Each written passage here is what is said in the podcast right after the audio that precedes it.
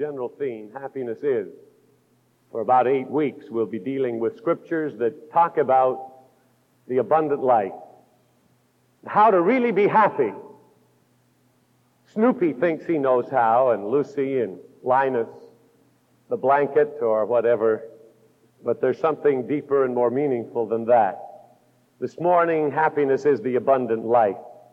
One of the translations of John 10:10 10, 10 goes like this: The thief's purpose is to steal, kill, and destroy. My purpose is to give life in all its fullness. That last line is a beautiful line. My purpose is to give life in all its fullness. There are what we understand two basic kinds of life, vegetable and animal. The vegetable life deals with trees, flowers, and so on. The animal or human life we all possess. But there are not too many who understand that there is a third kind of life which is most important to us. And that is spiritual life. The purpose of Christ's coming into the world was that of bringing to us and bestowing upon us the great gift of spiritual life. It is spoken of by Jesus as not just life, but abundant life, plus beyond the kind of life. Now, what's the difference between life and abundant life? I think we could picture it in terms of a garden or of a yard. I know over a couple years ago when we came here and bought a house, the yard was not in and we had to put one in. And I saw some of the plants doing quite well. You didn't really have to worry about them very much. They seemed to be prospering and growing. But there were others that you questioned. They were alive, but they didn't have abundant life. You had to give them extra care. You wanted to water them more than the others. You were concerned about them when you went to bed at night and when you got up in the morning. You understand what I mean? Have you had that kind of experience? Both had life, but some had abundant and some just were alive. Now, the spiritual realm holds the same truth. Everyone who names the name of Christ has life. But not every Christian is enjoying the abundant, abounding, full life which Christ now lives to give. And that is my concern as a believer as a pastor that people learn to know the abundant, abounding life that Jesus Christ came to give. Now, there are some who, when during a song like we have just heard, would have difficulty handling that because they have been brought up to believe that on Sunday morning at 11 o'clock you come in very sad looking and you sit down very solemnly and sedately and you don't do anything out of order, you never sneeze in the wrong place, you would never dare say, Hallelujah! Because you just don't do that at 11 o'clock in the morning. I guess they believe that you get uh, that you have to get up in the morning on Sunday, which is hard enough. And so while you're getting ready and you make that horrible trip to church and you walk in and you see all of these people and you have just had to kind of make your way into the parking lot through a maze of cars and through the lobby, through a maze of people, the appropriate thing is to come in very sadly and forlornly and sit down very dejectedly and endure religion. Now, that is what I am led to believe by some. I was given a tape this week to listen to by some folk who have been members of another church, and they're, they're troubled about their church, and they wanted me to listen to the tape of last Sunday. And I'll tell you, indeed, if I had to sit through some things that some people have to sit through, I suppose I would look a little dejected and a little bit forlorn. But that is not the way King Jesus meant it to be. Just in case you didn't know, I wanted to tell you that. We have life, victorious life in the Lord Jesus Christ, and it is just as appropriate on Sunday morning at 11 o'clock to clap your hands and to smile and to shout if you feel like it as it is on Sunday night at 6 o'clock. The Lord understands it just as much in the morning as He does in the evening. It doesn't matter to Him. Abundant life is 24 hours a day in the Lord Jesus Christ. And I believe it is His will and it is His purpose for Capital Christian Center to enjoy abundant life. Happiness is the abundant life. Now, let's look at some facts about the abundant life. Two basic things. Number one, it's normal. Number two, it's now. First of all, it's normal. It was not meant to be the abnormal experience of Christians. God's desire and provision for every believer is fullness of life. The normal life of God's children is happiness, is joy, is peace, is fullness. It is not abnormal, it is not unusual, it is not to be considered something that just a few have, but it is to be for everyone who knows Jesus Christ as their Lord and Savior. It's normal. Secondly, it's now. I have had people come to me and say with very, very reverential tones, Oh, how wonderful it's going to be when we get to go to heaven and enjoy abundant life.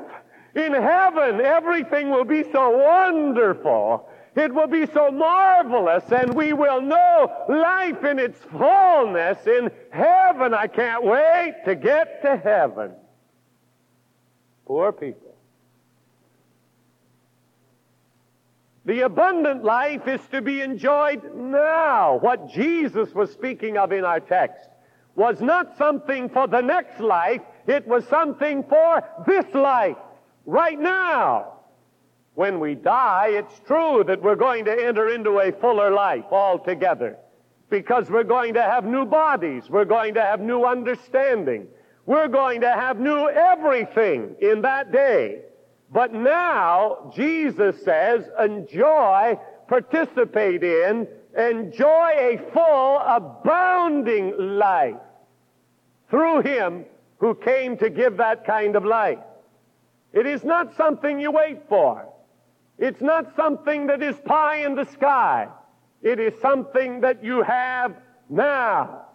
You enjoy it now. It's not dull. It's not dry. It's not desultory. It's vital. It's energy. It's exhilaration. It's power. It's life that can change anybody, anytime, anywhere. That's John 10 10, the abundant life text of the Bible. Now, I ask you this morning as you sit in church or as you listen to this by tape, whether or not you feel at this moment you have that kind of life. Or are you just putting up with religion? Are you just putting up with salvation? Are you just waiting for heaven to come? If so, then you've got a problem. Because Jesus Christ said, I have come that you might have life in all its fullness. The thief comes to steal, to kill, and to destroy. But I come that you might have life in its fullness. That's his purpose. That's his desire. That's his wish. That's his intent. And it can be yours now. I like the attitude of a woman who was taking her first plane ride. She had this kind of life. She had experienced Jesus Christ in the now. And though she was frightened as she sat in that plane that day and looked at her seatmate and said to him, Do you think we'll get there all right? And he assured her by saying, Yes, I think we will. Only a few minutes later to have the captain of the plane come on the intercom and say, Friends, I'm sorry to announce that we've lost one of our four engines. But don't be disturbed.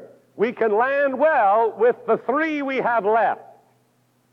And for assurance, the captain added, I'd like you to know that even though we only have three engines, there are four Methodist bishops on board. And this woman, full of life in the now, turned to her seatmate and said, I'd rather have four engines than three bishops.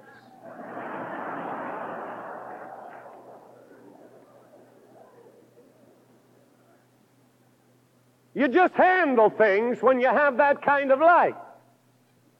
You're never down under. You're always up on top. And Jesus Christ is living his life out through that kind of person. It is in the now. Now, the second major factor that we need to consider in happiness is the abundant life, is the characteristics of this life. And where do we find out those characteristics? It's not by looking at your pastor. It's not by looking at Billy Graham or some other person. It is by looking to the one who spoke those words, the Lord Jesus Christ. How could Jesus say, I have come to give you abundant life if he himself had not experienced that life? The fact of the matter is he had experienced it, and through the Gospels we learn what that life is. And there are seven things that I have seen in the Gospels that would be well for you to write down. Or if you don't like to write, take a moment after service and register for a tape. Tapes are made of all of our messages, and it's available to you. First of all, Jesus Christ had a life well pleasing to the Father. For 33 years, Jesus lived a life wholly pleasing to God, without exception. Wholly pleasing to God. In his baptism, in Matthew 3:17, God spoke from heaven and said for all to hear, "This is my beloved son, and I am wonderfully pleased with him." That's quite a statement. In John 8:29, Jesus himself said, I always do those things that are pleasing to the Father. You and I can never live a life that is pleasing to God. Did you know that? So many come to me and say, Oh, I have failed. I just can't seem to live a life that is pleasing to God. And normally I say, You're right. You're absolutely right. None of us can. I can't. Jesus couldn't. You can't. It's impossible. But the life of Jesus is pleasing to the Father, so that when that life fills us, God is then well pleased with us. It is as Paul said in Galatians 2:20, it is not I that liveth, but Christ that liveth in me, and the life that I now live in the flesh, I live by the faith of the Son of God who loved me and gave himself for me. You can't do it in yourself, sir. Lady, you can't do it in yourself. It is as Jesus Christ comes in and he lives his life through you that you can say, I live a life well pleasing to the Father. That's what we learn by examining the life of the Lord Jesus Christ. He lived a life well pleasing to the Father, so as He lives through us, it's possible for us to do the same. Isn't that encouraging? Secondly, I learned by the Gospels that he lived a life of utter dependence upon the Father. Notice the amazing statement in John 8 28. Jesus said, I do nothing of myself, but as my Father hath taught me, I speak these things. A life of utter dependence upon the Father. Then the epistles that were written to the church by Paul and Peter and others bring to us the importance of this fact. Colossians 3 4. Paul said, Christ is our life. Galatians 2.20, which I've quoted, it's Christ that liveth in us. There is the secret of New Testament Christianity. There is the secret of abundant life, a life of utter dependence upon the Father. So, we do not come on a Sunday morning for one hour and say, that's enough. I can just forgive it now until next Sunday. No way. You have to live every moment of every day of every year with an utter dependence upon God. None of us are strong enough. To go through this world depending on ourselves. The devil has what he calls temptation, and he throws that temptation in the pathway of every believer. But James says it's no sin to be tempted. The sin comes when we yield to that temptation, when we open the door of our mind and of our heart and let it in. That's the sin. But no man sins when he is tempted. We can please the Father by depending upon the Father in that moment of temptation and putting up a guard against the temptation of the enemy. Jesus did it, and so can we. Thirdly, he lived a life of complete submission to the will of the Father. Totally submitted. Psalm 47 in prophetic form says, I have come just as all the prophets foretold, and I delight to do your will, my God, for your law is written upon my heart. Now, this is a reference in the Psalms about Jesus. He delighted to do the will of God because the law of God was written on his heart. We have gone through the series on the Ten Commandments recently, and I told you then that it was an impossibility to keep the commandments by yourself. That you had to have a relationship with God and have those commandments literally written on your heart. And that's what Jesus said. I have come to do your will, and your law is written on my heart. And in Luke 22 42, when he was in the Garden of Gethsemane, sweating great drops of blood, we see this coming to its peak when he said, Father, if you are willing, please take away this cup of horror from me. But I want your will, not mine. Now, it would have been easy for him to succumb to the flesh to escape the horror of Gethsemane and of Calvary. But in the Psalms it was prophesied that he had come to do the will of God. And now in the Gospels he shows that commitment by praying, Oh God, if you will, take it from me, but I want your will, not mine. Now what do I encounter as a pastor? I encounter so often the other side where we say to God, either openly or not so open, I want my will. I want to do it my way.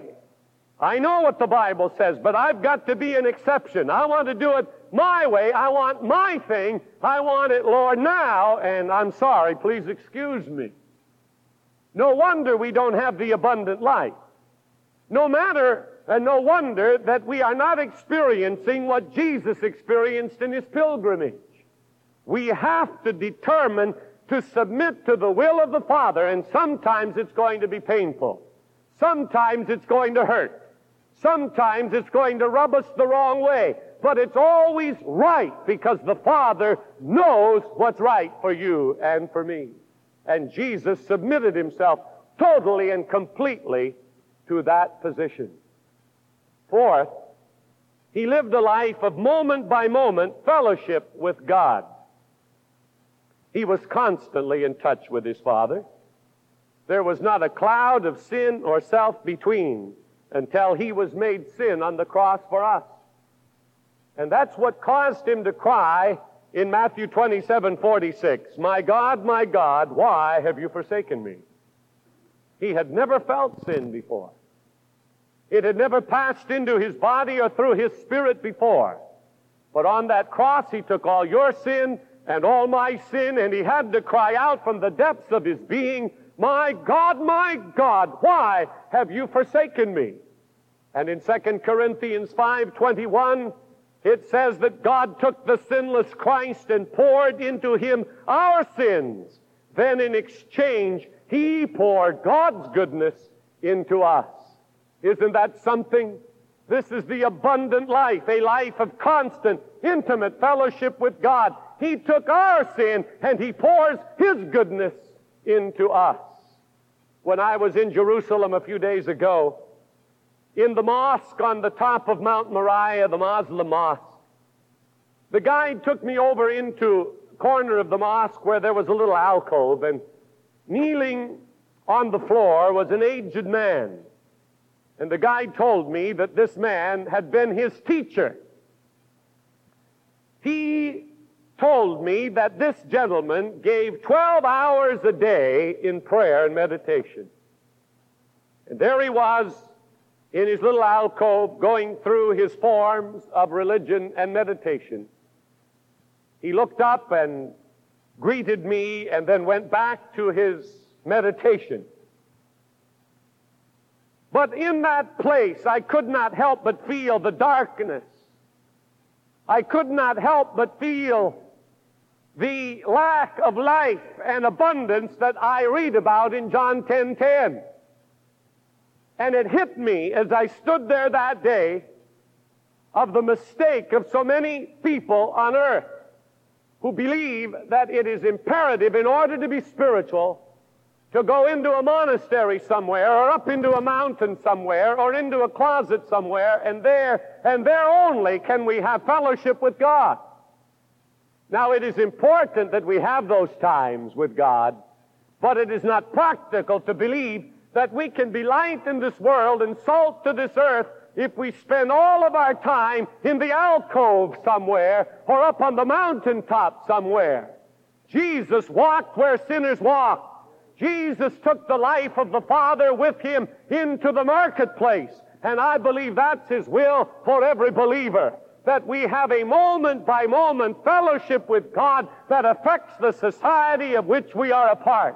That is God's desire. And thank God we can have that touch. We can have that anointing. We can have that Spirit living within us if we will but experience the effect of Jesus and his relationship with the Father, which was moment by moment by moment by moment, whether he was on the other side of the Galilee, or on the Galilee, or in the marketplace, or in a sinner's house, the Spirit of God worked through him to bring life to those that he was ministering unto, moment by moment. What we receive in this place today should go with us and touch all we meet through the week. A moment by moment fellowship with God, intimate relationship. The fifth thing I see in the life of Jesus in the Gospels is a life of constant victory over sin and the devil. You can search through the Gospels and never once in those 33 years did our Lord yield to sin or to the devil. He was tempted in all points like as we are, but he was always without sin. The Jewish leaders were so troubled by that. In John 8 46, Jesus said to them, Which of you can truthfully accuse me of one single sin? No one, he said. And since I am telling you the truth, why don't you believe in me? Hebrews 4:15 picks the theme up. This high priest of ours understands our weaknesses since he had the same temptations we do, though he never once gave way to them and sinned. Aren't you thankful for a Savior like that? When speaking of the vicarious suffering of Jesus Christ, Peter said, who did no sin, neither was guile found in his mouth. This is the life he offers to us, a life that is triumphant, a life that is victorious, overcoming sin and overcoming Satan. And Revelation chapter 12 verse 11 tells us that they overcame him, Satan, by the blood of the Lamb and by the word of their testimony. It can be on a day by day basis, hour by hour basis. There is nothing that the devil can throw against us that we cannot overcome in the name of the Lord Jesus Christ. Jesus showed us that a life of constant victory over sin and the devil. Six, the life of abundant peace and joy. It was Jesus on the eve of the cross, on the eve of his suffering, that he said, My peace I give unto you. My peace I give unto you. It was Jesus who spoke in John 15, 11 and John 17, 13 of my joy before the cross of shame, bitter shame and suffering. Jesus spoke of his peace and he spoke of his joy. Now, today in theological circles, we have some very interesting definitions of Scripture and the life of Jesus. In, John, in uh, Matthew chapter 16, Jesus was talking to Peter and his disciples, you remember, and he said, Who do you say that I am? And Peter came back with his great testimony, Thou art the Christ, the Son of the living God. But one of the modern approaches to Matthew 16, 15, and 16 goes like this. And Jesus said to them, Who do you say that I am? You are the eschatological manifestation of the ground of our being. The kerygma manifested in conflict and decision in the humanizing process. And Jesus answered and said, What? No wonder there's no peace, and no wonder there's no joy when we have taken such a magnificent statement as Thou art the Christ, the Son of the living God, and you are my Savior, and have complicated it with kerygmas and manifestations so called, and have forgotten that He is a Savior and we are sinners, and when the two get together, there is light and overcoming power. Hallelujah.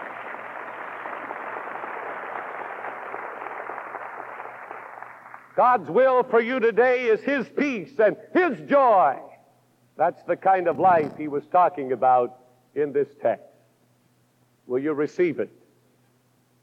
Seventh, Jesus' life was a life of sacrificial service.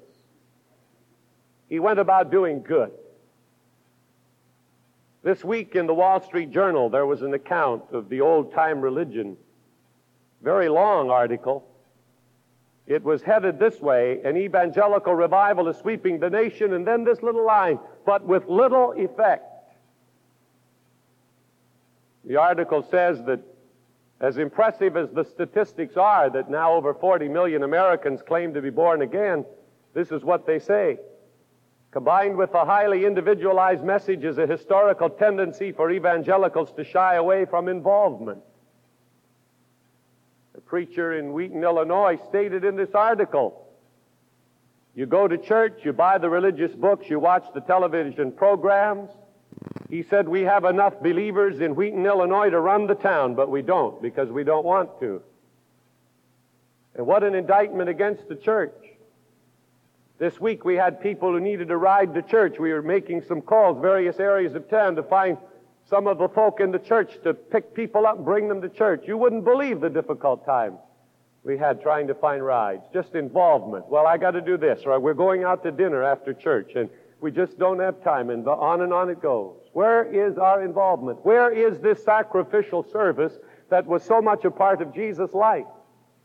It's the seventh and last point that I learned as I studied the Gospels and the life of Jesus Christ, but I think it's the most important.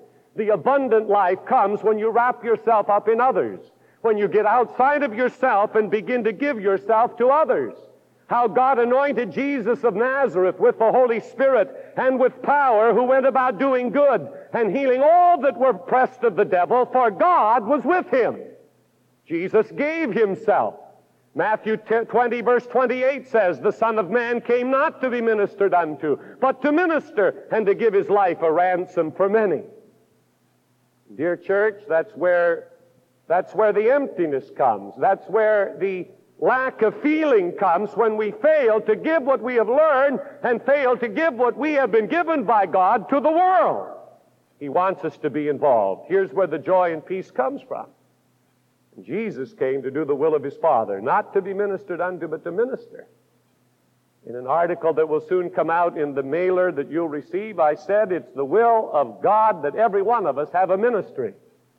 That every one of us be involved, and we're to look for that ministry. We're to pray for that ministry and then step into that ministry under the anointing of the Holy Spirit. And that's where the abundant life comes from. That's where happiness really comes from. Now, how do you experience the abundant life? Well, in case you didn't catch it, it's been woven through this whole message. The measure in which I can know and experience His abundant life depends upon and is in exact proportion to the measure to which I am surrendered to Him. That is the measure of that abundance, the measure of which I am surrendered to Him. The question today is will you yield yourself fully to Him and let Him fill you with Himself? Now, I realize as I stand here right now that some of you are saying within yourself, but you don't know what I've done. Will God receive me when I've been so weak and I've made so many mistakes and so many failures? Well, my answer is if He will not, then He's not God. One of our national magazines carried the story of three teenagers who had boarded a bus in New Jersey. And on that bus was a man sitting by himself who, when the bus stopped for rest stop, stayed on the bus. Upon coming onto the bus after the rest stop, one of the teenagers smiled at this gentleman sitting alone, rather poorly dressed, and the man gave him back a shy little smile. As the bus stopped later on for the second stop, one of the teenagers said to the gentleman sitting alone, Why don't you come off and stretch your legs? It'll do you good. And at that invitation, the man got up and did get off the bus. Inside the rest stop, those three teenagers invited him to sit with them. One of the young people said, We're going to Florida for a weekend in the sun. It's nice in Florida, we are told. And to that the man said, Yes, it is. One of those young people said, Well, how do you know that? Well, he said, I used to live there. One of the teenagers replied, Well, do you still have a family and a house there? The man hesitated in answering. He said, Well, I, I really don't know. So they inquired further, What do you mean you don't know? And then, caught up with their warmth and their enthusiasm and kindness, he told them the story. Four years ago, he said, I was sentenced to federal prison. I had a beautiful wife and wonderful children. I said to her before going to prison, honey, don't write to me and I won't write to you. The kids should not know that their dad is in prison. You go right ahead and find another man, somebody who will be a good father to those boys. She kept her bargain, he said to those teenagers, and so did I. Until last week, when I knew for sure I was getting out of prison, I wrote a letter to the old address. It's just outside of Jacksonville. I said to her, if you're still living there and get this letter, and if there's a chance of you taking me back, here is how you can let me know. I will be on the bus as it comes through town. I want you to take a yellow handkerchief and hang it in the old oak tree right outside of town. Wow, those teenagers said. That's really something. They got back on the bus. Well, you can believe when they got 10 miles from Jacksonville, everybody was sitting on one side of the bus. Their noses were pushed up against the windows of that bus. And they looked for the old oak tree. And just as they came to the outskirts of Jacksonville, there was that big oak tree. And the teenagers let out a yell and a scream and they jumped out of their seats and they hugged each other and danced down the middle aisle of the bus. All they could say was, wow, we look at it. Well, there was not a yellow handkerchief on the tree, but there was a yellow bed sheet and a yellow dress and a little boy's yellow pants and yellow pillowcases. The whole tree was covered with yellow. And of course, the song you have heard, Hang a Yellow Ribbon on the Old Oak Tree, came from that true story of a man who had to know that he was welcome back home, that he could still be a husband and a father, and that family wanted him to know, not with one little yellow handkerchief, but with a bed sheet and yellow pants and yellow pillowcases, that indeed he was forgiven, indeed he was loved, he was welcome back home. And that's the way it is in the gospel. Do you not think that if a family would receive their own like that, how God would receive us today if we would learn to live the way Jesus lives and bring to Him our sins and our mistakes and our failures, stop enjoying our past failures and just kind of dancing around them and wallowing in them, but to get out of them and say, in Jesus' name, I'm going to take John 10, 10 as mine. Happiness is the abundant life. The thief comes to steal, to destroy, to kill, but Jesus has come to give me fullness of life, and I take it today. I'm no longer going to be a toy in the hands of the devil. I'm no longer going to be someone that is pushed around by every circumstance. I'm going to take the abundant life that Jesus has promised and I'm going to follow the admonition of his own life and have a relationship with the Father that's moment by moment and meaningful, and powerful. It's your opportunity today to come out of sadness and despair and discouragement and defeat. It is not God's plan for you to live in defeat, to live in poverty. He wants you to live in a place of victory and abundance and joy because that's where Jesus lived. And it's He who said, I have come to give you that same kind of life. Why not enter in? Let's bow our heads in prayer all over the building. And if you're listening by radio, I encourage you to bow your head where you are and pray with us that Jesus Christ in His power will come to you. Heavenly Father, in the wonderful name of your Son Jesus, we ask you to touch us right now. Take away our sins. Help us, Lord, to receive the power that is available through the Holy Spirit to live as we ought to live.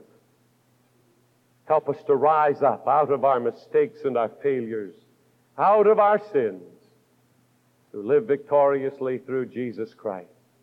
Hallelujah. While our heads are bowed and everyone who wants that, maybe you're a backslider, maybe you've once known the Lord, but today you know that not well with your soul. Jesus Christ is waiting for you to come. Perhaps you've never known Jesus in a personal way. You can know him personally. And I want to pray for you because the Bible says the effectual, fervent prayer of a man in right standing with God avails much. Would you raise your hand up and say, Pastor, that's me. I need the abundant life.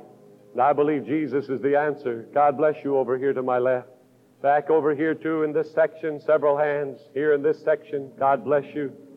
Yes, keep raising them up. I need Jesus Christ in my life. Up in the balcony, thank you. I see your hand up there. To my left, thank you over here. God bless you. Keep raising them up. If I've not seen them yet, raise them now and say, Jesus, I come. Thank you. God bless you. Thank you over here. God bless you under the balcony to my right. He loves you so much. He loves you so much. God bless you, son. Down here, I see your hand. God bless your heart. Jesus is here. Without breaking the reverence of this moment, please stand together for a moment. Everybody standing. I want my staff to go to the front, and I want those of you who are seeking the abundant life you're trusting Jesus to meet you. I want you to step out of where you're standing, get into the aisle. I have a feeling that once your foot goes into motion, there's going to be a release. And we're going to sing Coming Home, Coming Home. And then we'll have a prayer together. Come from all over the building. In the balcony, the stairways will lead you right down. Jesus waits for your coming.